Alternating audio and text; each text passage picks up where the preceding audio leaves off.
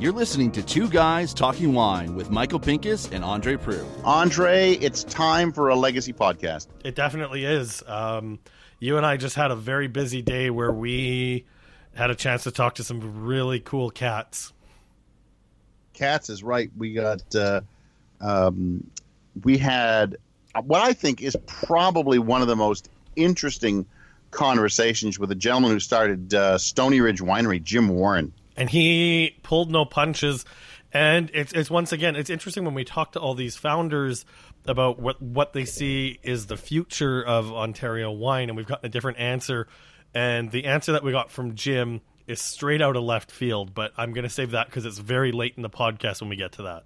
Yeah, we should just let it go. So speaking of letting it go, roll the tape. I'm not too sure why you're talking to me. I guess I'm a pioneer in a way of the new wave wineries starting back in the 1980s. I was a high school teacher in Hamilton, a language teacher, had a hobby that became an obsession, joined amateur winemakers in the 70s. Eventually I ended up writing their newsletter, and I did seminars to try and... I would study something and then I would put it back to the membership in a seminar, and that way I learned about wine, things that I never knew. I brought people in from the industry, Don Ziraldo, Joe Porley. They came and talked to these winemakers around 1980. Then I met some people that had a vineyard, Bryce Wiley and his wife Jennifer, and they said, why don't you come and help us, and we'll turn our grapes into juice. And you've got all the connections in home winemaking. You can sell the juice to home winemakers. So about 1984, we went out and we bought a little press and some rustic equipment. And we started processing grapes. And then it just happened at the time there was a seminar going on in Toronto, and some company from the States had come up with a tank. It was a 500-gallon tank. So we went over and saw it, and then we thought, Jesus, we could buy this tank and we could get started in the wine business. We knew nothing about the wine business. But anyway, we went to the LCBO and we said, listen, we've got a chance here to get a tank and get started. And, well, they hummed and hawed about us, and in the meantime, the guy tank back to the States, and we had to eventually go down to the States and buy this tank and come back, and we started our winery. No business plan, no money, no idea of what the wine industry was or was going to be, but I had this feeling from home winemaking that the home winemakers were making wine that was better than the wineries, so there had to be some potential. So in 1985 we actually got a license, and we started Stony Ridge up on Ridge Road above Winona in the middle of nowhere, and that was the beginning of the next really exciting stage of my life. It took me out of teaching into the wine business full time, and eventually it led to becoming a consultant and helping others start wineries and teaching at Niagara College. Now I've just finished a book on the birth of the wine industry. And so, ladies and gentlemen, if you haven't figured it out, we're talking to Jim Warren. That's who we're talking to today. And I know, Andre, this is your first meeting of Jim. Yes. And you know what? I've been asking everyone in this the Legacy series of the podcast the same question, but I have to double down on this, especially as someone who was a teacher, steady job, steady pension. Gave it all up. Why the hell would you give that up to get into the wine industry? Like I say, it became an obsession. My wife was a teacher, and she was going to have a pension, and I figured if everything just doesn't work out, at least we'll have that. So, to be honest with you, I didn't give that a lot of thought. I didn't really think about risk. These were still days when most people were saying, you're crazy, nobody wants Ontario wine. But I knew that really wasn't true, because things were already starting to change, and I could see some good things beginning to happen. At long last, we were starting to grow vinifera grapes and some decent hybrids. So I thought there's a chance. And I had really good luck as an amateur winemaker in competitions. So I had a great reputation, and I thought, we're going to give this a shot. So the first year, 1985, we made 500 gallons. We still talked about gallons at that time, which is hardly any wine at all, and it turned out okay.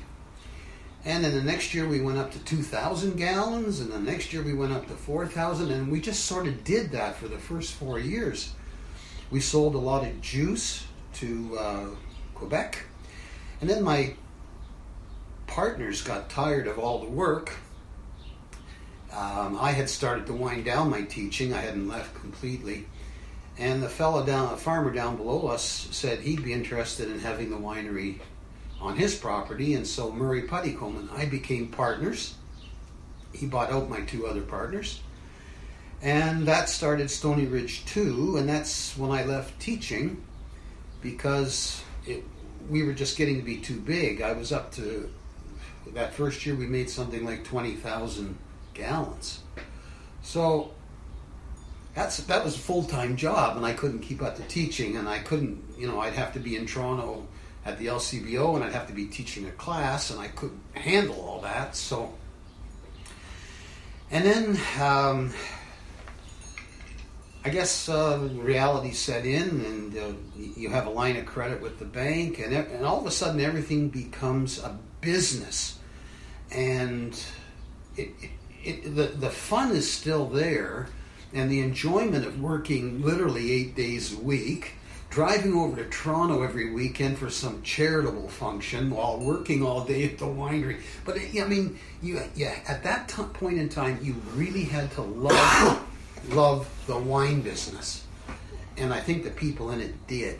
And that propelled the business and the industry to the next level, where all of a sudden everybody and his brother wanted to start making wine, and in the 1990s. But I think when I got into it, I was fortunate. It was a good time. We worked extremely hard, everybody, including my wife, who still taught and then worked 2 days on the weekend. So didn't have time to think about problems. You just went out there and did your thing.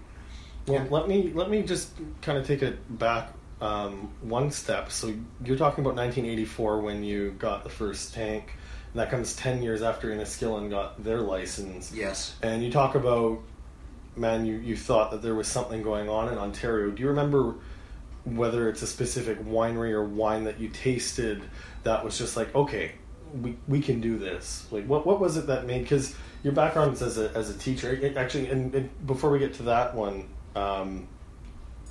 What drove your love of wine?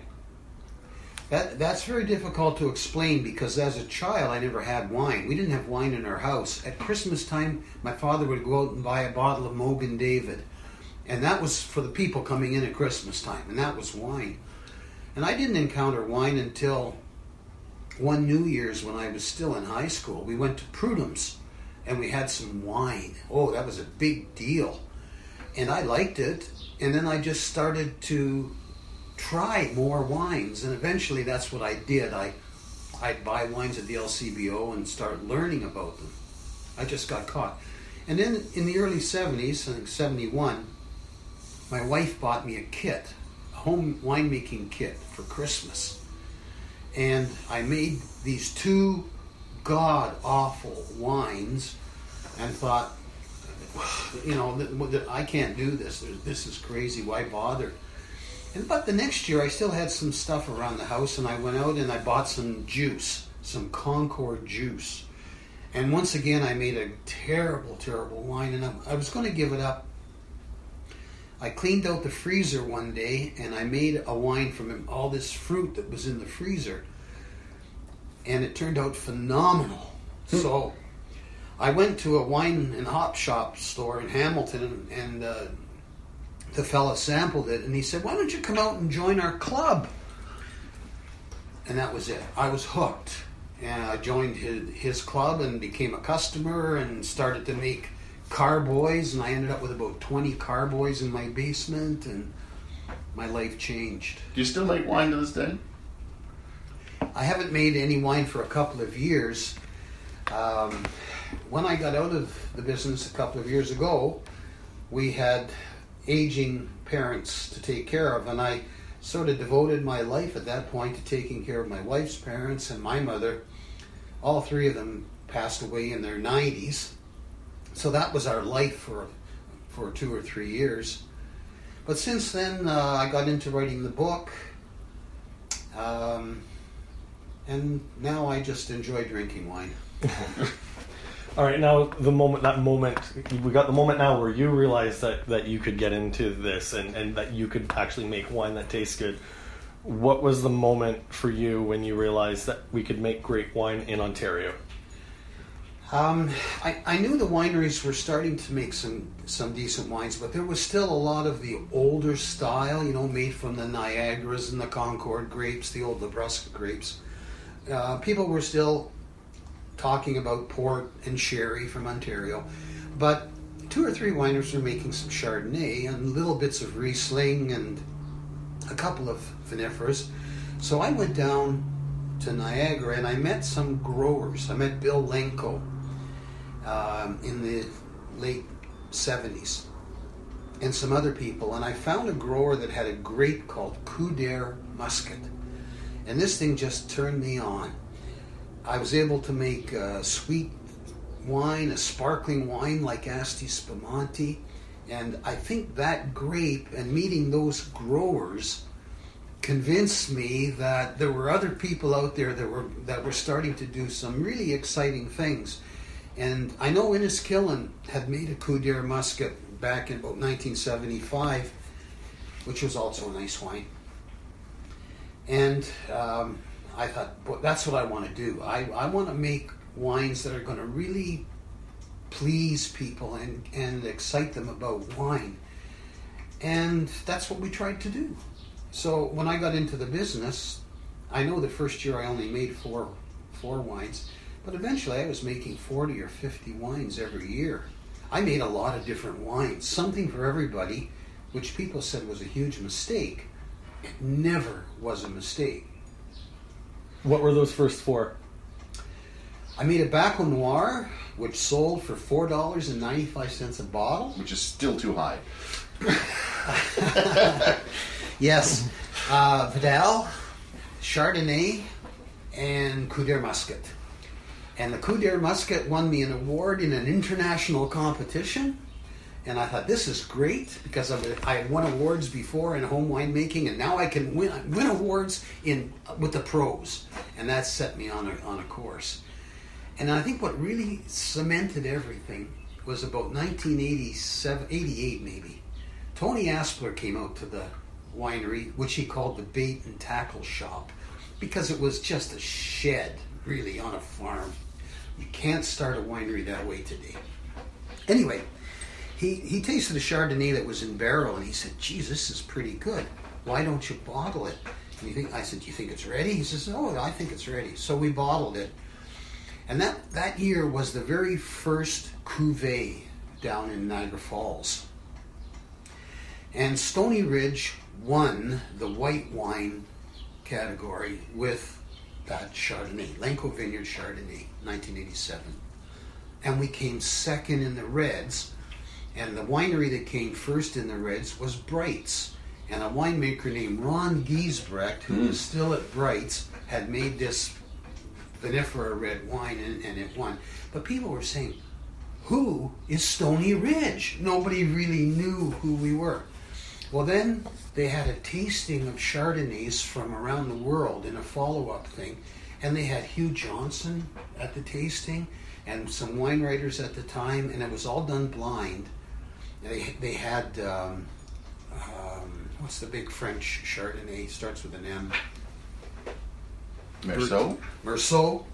No, not Merceau. It was higher up than Merceau. Montrachet. Okay. Yeah, Montrachet. Excuse me.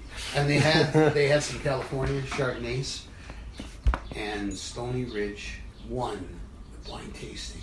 And people couldn't believe that an Ontario Chardonnay actually outdid these other Chardonnays in his tasting. So, I mean, that started our reputation, and then I was fortunate to be able to just keep building on it. Then we got down to putty combs, and I think what the exciting thing there was, we started to do things that nobody else had ever done. I had read a book, I'll never forget it, it was called Guerrilla Marketing. And I got so many ideas out of this guy's book that we implemented. So we had a wine club, we call it the Barrel Club. And we got people to invest their money, and so I could go out and buy barrels, I didn't have to spend my own money. And then they got a certain amount of wine. And we had a dinner every year. Great thing. Other people picked up on that not long after. I made some wine for the Wata Mohawks. They had cranberries. They came to me and they said, would you make us some wine? We're going to sell it on reserve. I said, sure. I made them the wine. I charged them for making the wine. The next thing I knew, I had the LCBO on my door. What are you doing? You've broken the law. I said, all I did was make some wine for these guys. They told me they don't pay tax. So we solved that problem. I introduced iced apple, which since then has become a huge category in Quebec. Mm-hmm. We were the first winery, I think, on earth to make iced apple wine. That's a great product, too. Oh, it is. It was a huge seller. We were the first to put vineyard names like Lenko Vineyards, mm-hmm. Eastman Vineyards on labels. We just did a number of things, and everything just clicked. So then we won lots of awards. I became winemaker of the year in around 1997, and then I decided to sell the business. And now, so before we get into that, so you were known for making Chardonnay. Like that was one of your biggest things that everybody knew before it was for Chardonnay. Is it your favorite grape to work with, or did you have another grape that you love to work with? I'd say if I had to pick a favorite, it would be Chardonnay, because I think we talk about terroir and whether the wine reflects the vineyard that it comes from and stuff like that. But Chardonnay is a little different animal. It lets the winemaker work with it, in the sense that you can do so many things with it. You can ferment it in a barrel, you can ferment it in stainless steel, or if you want, you can ferment it in cement eggs today, which we didn't have back then. You can do so many things with it right from the beginning to have an impact on the wine, which kind of takes away from the terroir. But that didn't stop me from putting the name of the vineyard on the label, because I felt I knew nothing about growing grapes. I've never been able to say I know anything about growing grapes. I just could taste grapes and say, yeah, I like those. I think they can make good wine. And then when I get the grapes, go to it. So I felt Lenko and Eastman and Butler's Grant, they were great locations, people that knew how to grow grapes. And I was lucky to get their grapes and do something with it. I think it's interesting that you just said that especially with Chardonnay, you can work against the terroir.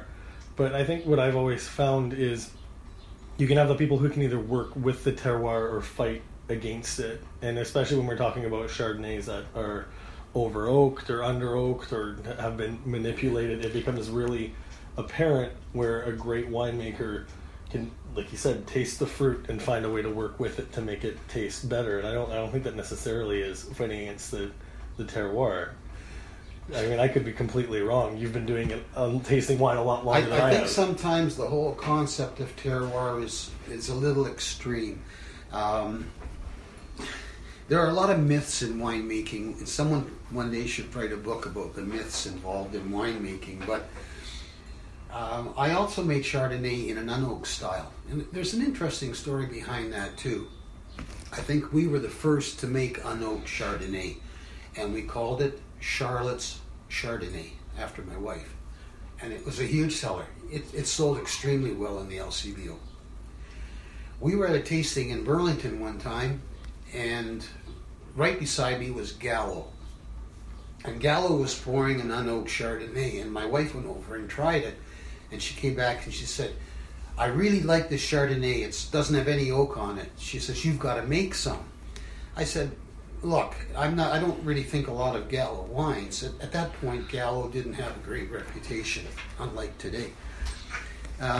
So anyway, I caved, and that year I made this Chardonnay. But what made it a little special was that it was made with Chardonnay Muscat grapes. And it was different. You know, people would say, this isn't Chardonnay. Well, of course, it's not oaked, and it's got some flavor, and it's got some aromatics. And anyway, it took off, and it was a big thing for us. So you own the business, you own Stony Ridge. So first of all, before I get into that, Stony Ridge was what number on the depth chart as far as Ontario wineries? So we have Inniskillin, who is technically the first one that started in the modern age. Our license was number 17. Oh, really? Okay. Yeah. All right. Because by that time you had Rife, you had Vineland Estates. Before the Schmitz, there was Vineland Estates. Montrevan. You had the big fives. They were still making wine at that point. They hadn't got out of.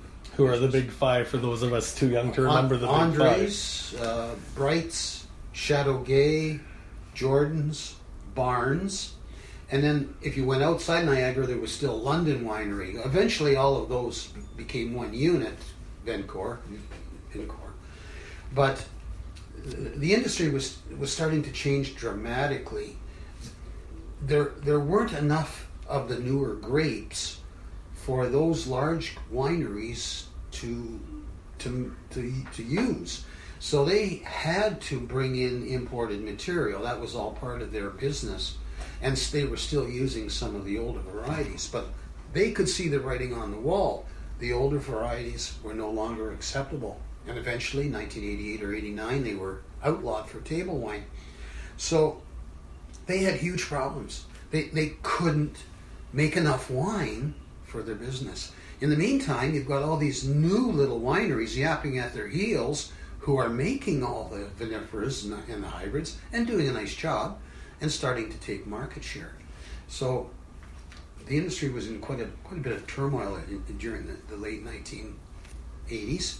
And of course, VQA was just coming on, and other programs that the government had more support programs for the grape and wine industry than you can count, going way back to the 1930s.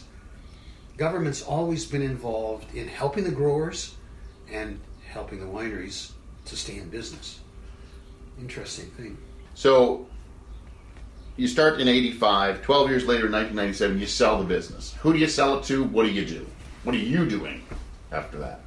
Well, I didn't really want to sell the business, but I was being put in a box by my partner. We did have some partnership issues.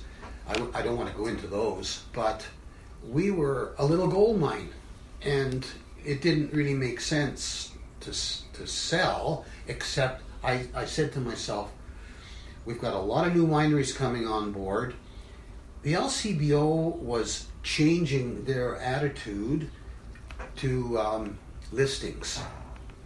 You had to, in a sense, earn a listing or buy a listing, and you had to maintain a listing, otherwise you would be delisted. And wineries were starting to be delisted, and I'm thinking, whoa. I've got these big tanks of wine here now. Whatever happens if they get delisted? What am I going to do with all this wine? So I was starting to be a little bit concerned about the industry at the time. Not the quality of our wine, but not a lot of other things that we had that were successful. But I think it was the difficulty with the partners. And I said, life is too short to keep doing this. I was going to work on someone else's property over which I had no control. The wines I had control. So we decided to sell, and I had a great offer from Don, what's his name at Vincor? Triggs. Don Triggs. In fact, I was probably stupid to turn it down, but they wanted me to go to Inniskillin, and Stony Ridge would become a brand. Stony Ridge Winery would disappear. All my employees would be gone. I couldn't keep my wife in the business. Their policy at that time was no husband and wife teams. But, I mean, the compensation, everything else was phenomenal. These people from Ottawa came and they conned me, in a sense. They had a beautiful vision of a winery down in Jordan, on the escarpment, waterfall behind, bed and breakfast, art gallery, wonderful complex.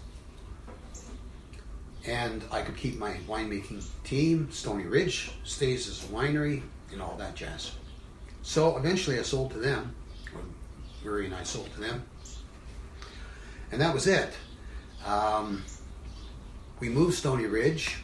The Niagara Escarpment Commission did not agree with the vision of these people from Ottawa. They caused them a lot of trouble. They didn't want that up there. And so we ended up buying a property across the street where Stony Ridge is today. And I could have bought that property at the time myself. I said to my wife, Charlotte, if we're going to be working across the street, we could live right here. 10 acres, nice little farm. House was okay, barn. And the fellow that lived there had just died, and the estate was literally dumping the property. I should have bought it because I had the money from selling Stony Ridge. Mm. But my wife was stuck here in Hamilton. She didn't want to leave, so we didn't buy it. Anyway, Stony Ridge bought it because they had to have a property to move to. And that's where they moved Stony Ridge. So I stayed there for a while longer. I can't remember now, a year or so, year and a half. And then I could see that other people were starting wineries and they needed help. A lot of people didn't really know too much. One of them was Dave at Featherstone. I gave Dave some help. But there were some other wineries. There was one called Trillium Hills or something like that. They started, didn't listen to me, went out of business a year later. But some others, I helped at Legends, Daniel Lenko, but then came the opportunity for Niagara College. They wanted to start a wine program, winery and viticulture, and they thought that I would be the ideal person with my teaching background and winery background. So that was it, and that was great. So you helped them establish that course. I helped. I did all the wine program for what they did. I created the wine making program, not the vineyard stuff, and not the chemistry. That was the chemistry teacher did all of that, but all the wine programs. And then you were with Niagara College for how long? Until you retired, or I was there altogether for about 10 years. I stayed for 5 or 6 years as the winemaker, but it started to get me down having to drive that far every day. See, yeah. I live here. Yeah. So it was. We're in Hamilton, needless to say. Right. So it was a fair drive. It was difficult with Niagara College dealing with the bureaucracy, because I would say to them, "Look, these students need to have the latest equipment. If we're going to send them out to wineries, they have to know how to operate a filter or a press or whatever." And what we're using here in what was a barn, literally a shed, a terrible place to be making wine. Anyway, they didn't have a lot of money to pour into the program and get all the things that I was constantly after them to get. So I said, when are you going to... They kept promising me a winery. So finally I just got tired and I said, that's it. And the year after... I gave up the winemaking. They built the winery. Sounds like when I was in radio college, and we had to learn to splice tape. And like a year later, all digital was all in. So that's how things go. And I stayed on, and I taught the history of Ontario winemaking, which was right up my alley. I mean, that's always been my thing. And then I got to the point of the book, and I was a little bit unhappy that there are so many stories about the early days of Ontario wine that are not true. And what's happened is somebody started the story for whatever reason, and everybody else since then has just picked it up as if it's the gospel, including our friend Tony Aspler, who has repeated the erroneous stories a couple of times himself. So I thought, this has got to be done right. People should know about the early days of the industry. The unfortunate thing is, today's industry doesn't give a damn about the original industry. It's redundant. There's, you know, who wants to know about Concord and Niagara or the first winery in Grimsby? Or, well, I think there's some people that do. People listening to this podcast are people, I mean, the people who listen, who tune in for the Legacy series are looking for these stories. Well, my book is called When Concord Was King: The Bittersweet Legacy of Ontario's Native Grape and Wine Industry. We'll look forward to that. So what I'd like you to do, obviously you're gonna break a few myths in the book. How about you give us a taste of a couple of those myths that are being broken? Well, the original story goes back to the very early 1800s and involves a man named Johann Schiller. He was a German fellow, Johann Schiller. We know an awful lot about Johann Schiller. His service in the Revolutionary War, land grants that he got from the government, from the British government, his movement from Quebec to Niagara-on-the-Lake to eventually just outside Toronto, the west side of Toronto, in what became Cooksville. We know a lot about him and his family. There is not a single reference anywhere to his growing grapes or making wine or having anything to do and with that. And at that point in our history, we had no grapes, just wild grapes. So there was no Concord grape at that point in time, in 1810. There was no Concord. There was no Niagara grape. There was no Catawba grape. Yes, there was. There was possibly a Catawba. It was right around that time. But where would he have found these grapes? I mean, we're talking about pioneers living in the woods, and we tend to look back 200 years and sometimes think that things were just like they are today. No, I mean, this was a pretty rustic life. So everyone said John Schiller made some wine, sold it to his neighbors. He's the father of the Ontario wine industry. There's not a shred of evidence. About 115 years after he died, there was a report in a Toronto newspaper. In fact, there were two reports about John Schiller and how he started the wine business. And he sold grapes to France during the Phylloxera crisis. Well, just a second. The Phylloxera crisis happened 50 years after his death. So the story was totally suspect. There's no evidence for any of this stuff. Well, it turns out there's a writer of local history in Cooksville, and she wrote a book, and she dollied up some of the stories, and that's how that story got started. It's kind of ironic because there was a nursery that started not far from John Schiller a few years after his time, and they actually, I think, introduced some of the hybrids, the American hybrids that were being discovered in the States. The first grape was called Alexander, and then a grape, Catawba, and one or two others were found by chance growing in the wild and were cultivated, and they became the grapes of the industry at the time. But there's no evidence that Schiller was able to get any of them. I mean, two of them weren't even around at the time. So it's very, very difficult to say. There are no records, but there's just nothing to support any of the stories. And in some of the stories that have become attached to Schiller, about his creating a grape called the Clinton are erroneous. The Clinton grape was discovered around 1830, 15 years after Schiller was dead. So he had nothing to do with creating the Clinton grape. So anyway, I've tried to be nice to John, but still, you know, set the record straight about how grapes actually came to Ontario from the States, who the first people were to pick up on them. You know, by Confederation, grapes were still a novelty in Ontario. Beer, alcohol, whiskey, huge industries. Lots of breweries, lots of distilleries, zero wine. People didn't drink wine. Only very wealthy people brought it in from Europe.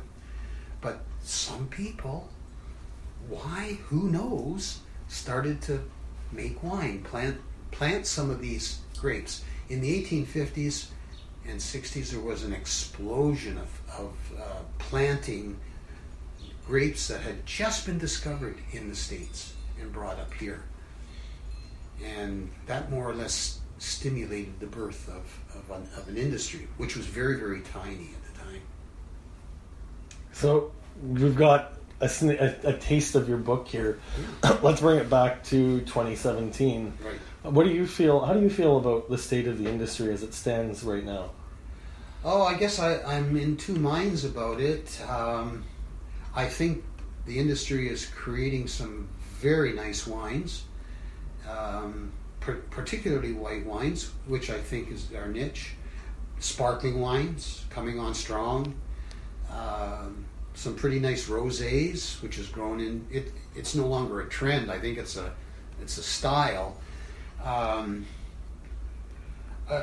Every once in a while, I have a red which I enjoy, but I think maybe we need more climate warming before we really can get into some decent reds. Every once in a while, there's a nice Pinot Noir or Gamay that comes along. What concerns me is the price of the wine. I think some of our wines are getting to be relatively expensive. Now, you may say, well, they're not expensive compared to some other wines in other parts of the world, and that's true. But I get a little nervous when I go into the LCBO and I see Chardonnays that are $30 and $40. And then I try them, and I say, this is a pretty nice $25 bottle of wine.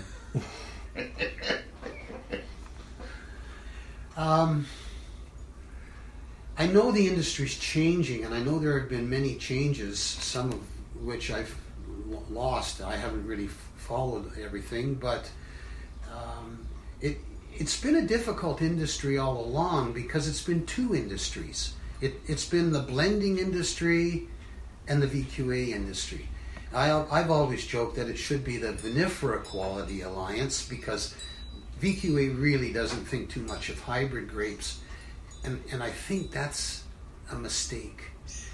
I had a tasting, maybe 6 months ago, of some of my older wines, and the two wines that absolutely blew everybody away were from the late 1980s, and they were Sauvignon Blanc.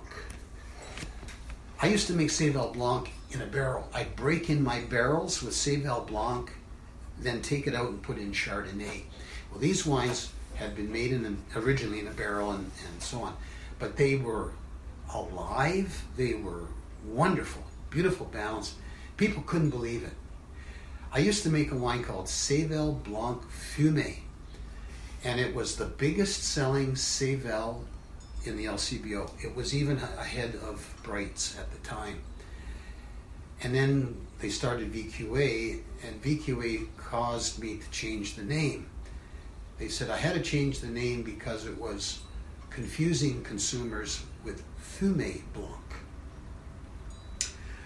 So I didn't want to fight the VQA. I probably would have lost. So we changed the name back to Sauvignon Blanc, and I thought that was too bad. It probably hurt the sales. But I think that's one grape that's kind of disappeared. I mean, we still have Vidal. You know, there's a real irony about our entire wine industry, which a lot of people don't appreciate. some people just take our industry for granted today. You know, we're growing vinifera grapes just like the rest of the world. But for 300 or 400 years, we weren't able to grow vinifera grapes in North America. And nobody knew why not. Whenever they brought vinifera's over from Europe and planted them here, they died. Because during those 16, 17, 18, early 1900s, people didn't understand diseases, mildews, Phylloxera. They had no idea. So they plant these grapes, couldn't grow.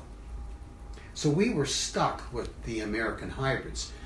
And I think our industry did a pretty good job, except during Prohibition, when the industry made a lot of poor wine in order to make a lot of money. I think the industry overall did a pretty good job with the grapes they had.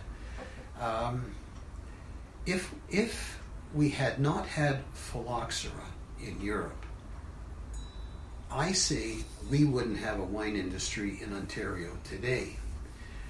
Phylloxera was caused by taking some North American hybrids over to France, essentially, to start things off.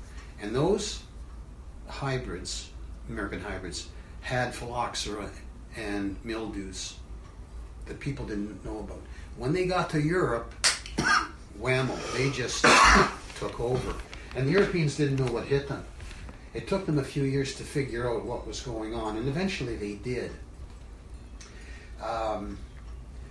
That led to a tremendous change in knowledge of grape growing. It led to the creation of various universities or university faculties in Europe. It led to sprays to deal with the mildews. It led to the grafting of vinifera onto resistant North American roots. It led to the creation of French hybrids. They would never have been created if there was never a need to deal with Phylloxera. So out of Phylloxera came all of these things which eventually allowed us in Ontario to grow vinifera grapes. We wouldn't have them today without it. We'd still be trying to scratching our head wondering why Chardonnay doesn't grow in Ontario.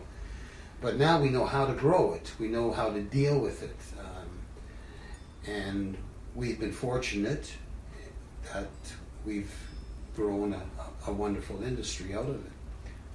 Now, even understanding and keeping in mind the history and the importance of hybrids to the industry, do you feel that a well-made bottle of Céval Blanc would be as good as a well-made bottle of Chardonnay? It depends what you mean by good. You know, I always get concerned with wine writers who say, this is the best Chardonnay in Ontario. And I say to them, well, have you tried all the Chardonnays? You know, like, it may be the best today for your palate and so on. So when you talk about good, it's very relative. I think with something like Céval or Vidal, you can make a very good $10 or $15 bottle of wine. And maybe with Chardonnay, if you know what you're doing, you can make a very good $25 bottle of wine. And I think if you price the wine in relation to the overall quality of the wine, I think you're doing a good job. It's too bad I can't give you some of the Céval that we tasted that night to show you. The proof was in the pudding. Céval makes a very nice everyday glass of wine, just like Vidal. And maybe Chardonnay, you want to save it for the weekend, or maybe you don't, depending on your love of wine. But I think that's the way I would look at that.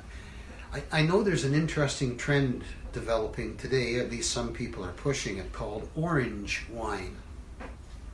Well, the French have had vin jaune, yellow wine, for a while, and vin gris has been around for a long time. So I don't know how new orange wine really is, but to let white grapes ferment on the skins for at least 10 days or 25 or 50 days, to me just seems ridiculous. Yeah.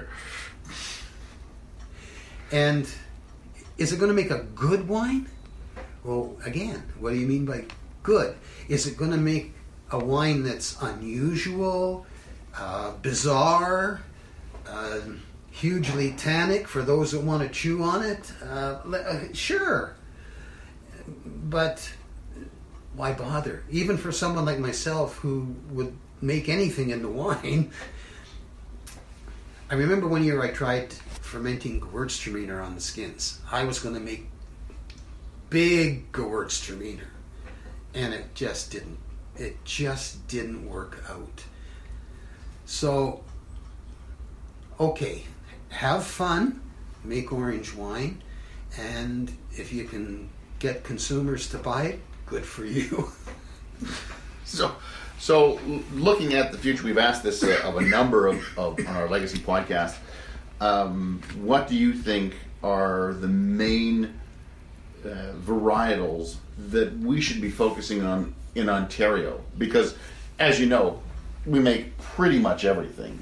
But we do a pretty good job at everything, too, depending on which winery you walk through the doors. It's amazing the number of grapes that are being made into wine today. I think we started back in the 80s with about 20 different varietals, and we've added on to the list.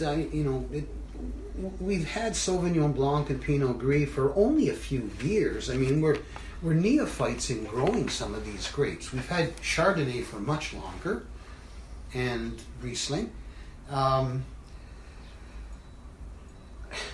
I don't see the value in trying to grow everything, although I do see the value in experimenting to find something that we may not know.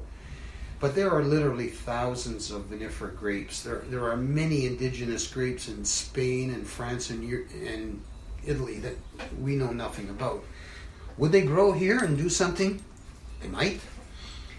We know that Chardonnay will grow and succeed and makes great wine. We know Riesling is phenomenal. I've tasted some pretty good Sauvignon Blancs. Been very impressed by some of those.